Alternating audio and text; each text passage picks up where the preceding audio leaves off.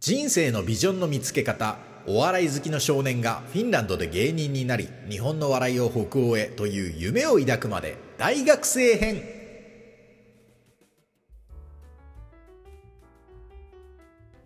はいということで人生のビジョンの見つけ方シリーズ第3弾でございます。途中から聞いたという方はね、ぜひ初回からお聞きになってみてください。え前回最後にお話ししたのが、え私、現高木が2008年に日本大学芸術学部放送学科に合格したよ入学しましたよという話をしました。なので今回は大学時代のお話をしていこうと思います。これがね、本当に青春時代ですよ。あだから入りきらないんですよね。12分というラジオトークの収録の限界では入りきらないんですけど、まあ、要点まとめてお話していこうと思います。で、しょっぱな一発目がいきなりそんな話なのかよって感じなんですけど、やっぱちょっと思い描いていた理想と現実は少し違ったなっていう話ですね。あの、私が日芸に行きたかったのは、やっぱりこれ爆笑問題さんに憧れてたんですね。爆笑問題さんは日大芸術学部の演劇学科なんですよ。まあ中退してますけれど。で、やっぱりラジオ番組で大学時代の話をするんですよね。で、その話の中で感じる、こう、仲間たちみたいな、仲間感みたいなのに、ものすごく憧れたわけです。こんな仲間が欲しいなと思って、私も日芸行きたいなと思ったわけですね。で、一生懸命勉強して入ったんですけど、いきなりこの入学直後の新入生歓迎行事みたいな、新歓コンパみたいなのがありまして、そこでいきなり、ちょっと出花をくじかれたんですよね。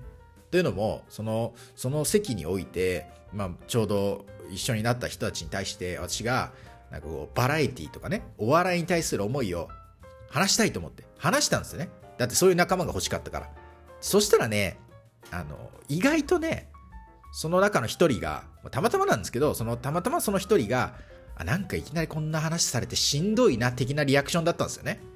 あだからまあ、で、これもしょうがないのは、私もやっぱ高校時代に、こんな、こう、打ち解けて話せるみたいなのが、ちょっとない時期とかもあったから、それでかかってたっていうか、なんかいきなりそういうディープな話しちゃったっていうのもあるんで、ちょっと順序的には確かに、そのいきなりそんな話されてもしんどいなっていうのは理解できるんですけど、ただ当時の私としてはちょっとやっぱりそれがショックだったんですね。あれみたいな。なんか爆笑問題さんみたいな、ああいう仲間感が手に入ると思ったらいきなりなんか惹かれたんだけどみたいな。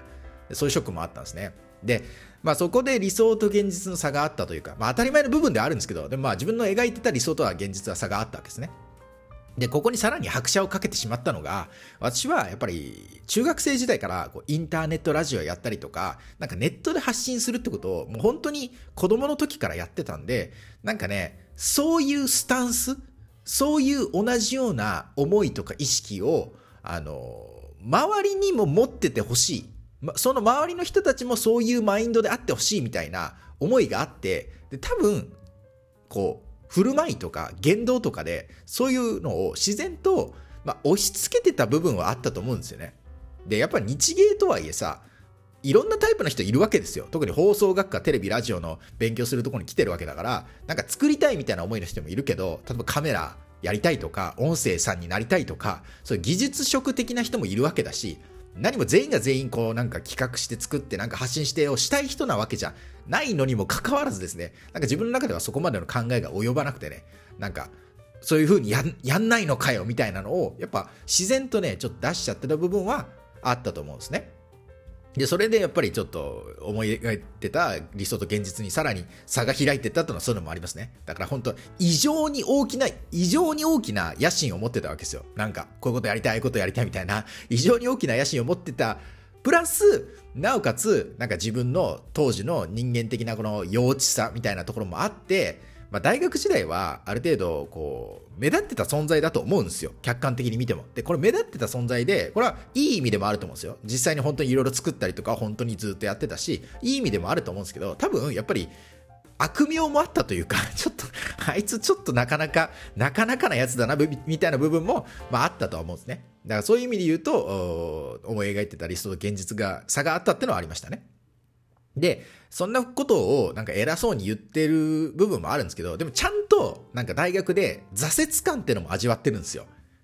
というのも、まあ高校くらいまでは、なんか実際に本当にそうであったかは別としてやっぱなんかクラスで自分が一番面白いんだ的なマインドを持ってたんですよ。本当にそうだったかわかんないけどでもどなんかで勝負したら絶対俺が一番面白いみたいなことを思ってたんですね。だけど日芸に入りますと一応その日芸ってのはある程度有名ですから日本全国からそのクラスの1番2番面白い連中が集まってるって側面もあるんでちゃんとその日芸の場でなんか同じ競技で戦うとやっぱり正直負けを認めざるを得ない時ってのは何度もあったわけですよ。例えば面白さで言っても本当に腹抱えて涙出るほど笑わせるとんでもない人とかもやっぱいたわけですね。で、あとやっぱりすごい上手い人もいたし、で、やっぱり放送学科ですから映像的にとか、なんかセンスがあるとかそういうのですごい人もいたわけだから、やっぱちゃんとこう、普通になんか負ける時っていうのはあったわけですね。で、その負けた時のリアクションっていうのも、なんか自分って自分だなって思うんですけど、その時の戦い方が、なんか王道じゃないんですよ。例えば面白さで負けたら、俺ももっと面白くなるぞとかだったら、王道な戦い方だと思うんですけど、なんか私がやった手段っていうのは、いつもそうなんですけど、例えばその放送学科、テレビ、ラジオ、お笑いとか好きな人たちが集まってる中にいるときは、やっぱり私自身が中学生の時からウェブサイト作ったりデザインやったりしてたから、なんか俺デザインもできますよみたいなスタンスを取るわけですよ。放送なんだけど、そのなんか手先も動かしてパソコンもわかりますよみたいなことをスタンスを取るわけです。で、そういうスタンスを取るから、大学の日芸の授業って、あの他の学科の授業とかも取れるんですよ。だから、デザイン学科の授業とかも取ってみるわけですね。それでデザイン学科のクラスに行ってみると、今度デザイン学科、デザインをやってきてる奴らだらけなわけじゃないですか。で、そこに行くと今度は、なんか俺結構お笑いとかも好きなんで、そういうの企画とかもできますみたいなスタンスを取るんですよね。だからなんか、負ける戦いをしないんですよね。だか、まあ、ぶっちゃけプライド高いなって話でもあるんですけど、負ける戦いをしたくないみたいな。勝てる土俵で勝ちたいみたいな思いが強くて、で、それは本当に今の今でも続いてると思うんですよね。だからこそ、本当に、その、お笑いっていうのは本当すごい小さい頃から好きだったんですけど、なんか、あ、じゃあ高校卒業したら NSC、お笑いの養成所行こうとか、そういう発想に本気でならなかったも、ならなかったのも、やっぱりそこで勝てるのかどうかみたいなのを予測して、いや、ちょっとそれは難しいなみたいなところから、まあ、まず日芸行こうかみたいな、そういう風にどんどんこう、ここっちの方が良さそうだなみたいな負けなさそうだなみたいなシフトがあったと思うんですよねなんかそそういうのは大学の頃から変わんないですねでやっぱちゃんと大学の時には挫折感もすごい味わったっていうのがあるんですねで、ここまで大学の時にどういうマインドのやつだったかって話をしましたし、ここまで聞いたらちょっとやべえやつだなって感じなんですけど、一応ちゃんとしてたんですよ。ちゃんとしてた部分もあって、それは何かっていうと、やっぱ大学の4年間、やっぱずっと何かを作ってたんですね。自主制作に明け暮れる日々だったんですよね。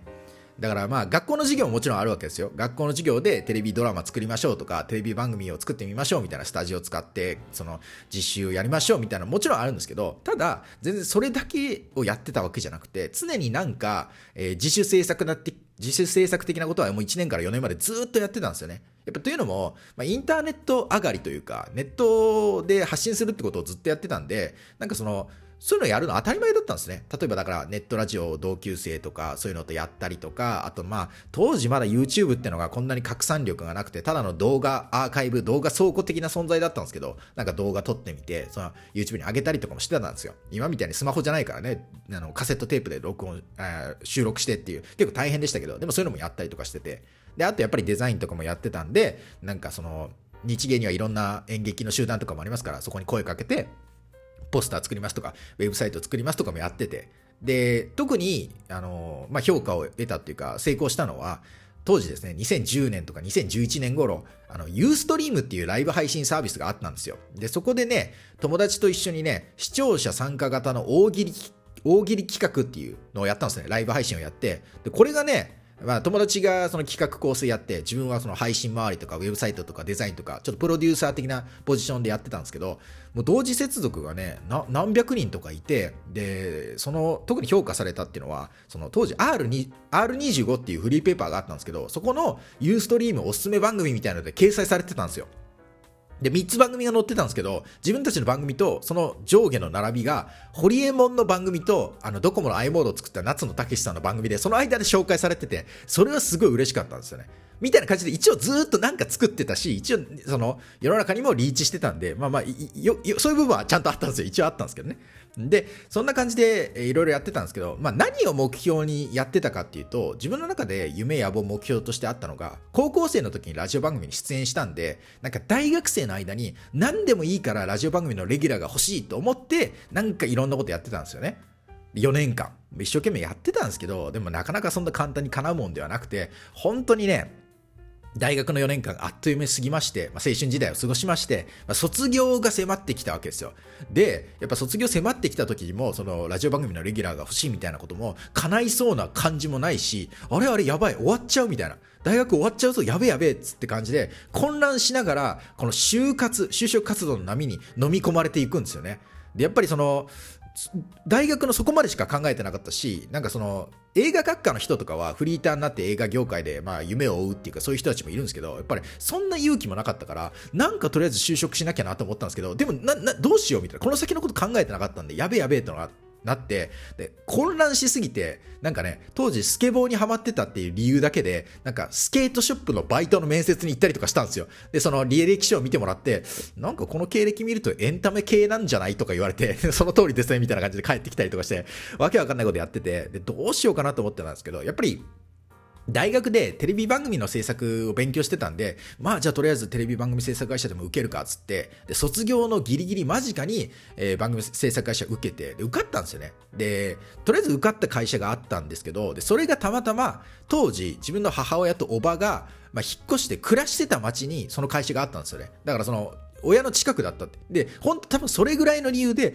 最初に受かったし、まあ、そういうのもあるから、まあ、ここに決めようっつって、そこに就職、番組制作会社の本当に中小零細企業の番組制作会社の AD として就職することになるんですけど、ここからがね、本当にここからがね、人生で最も苦悩する時期というものに突入していくわけですね。ということでね、次回は社会人編がスタートするわけですけど、ここから本当にようやく人生のビジョンの見つけ方という話にね、つながっていく部分でございます。えー、学生時代の話が続きましたけれども、次回からは社会人編の話をお届けしてまいります。ということで、次回のエピソードもお楽しみに。それではまた次回。もいもーい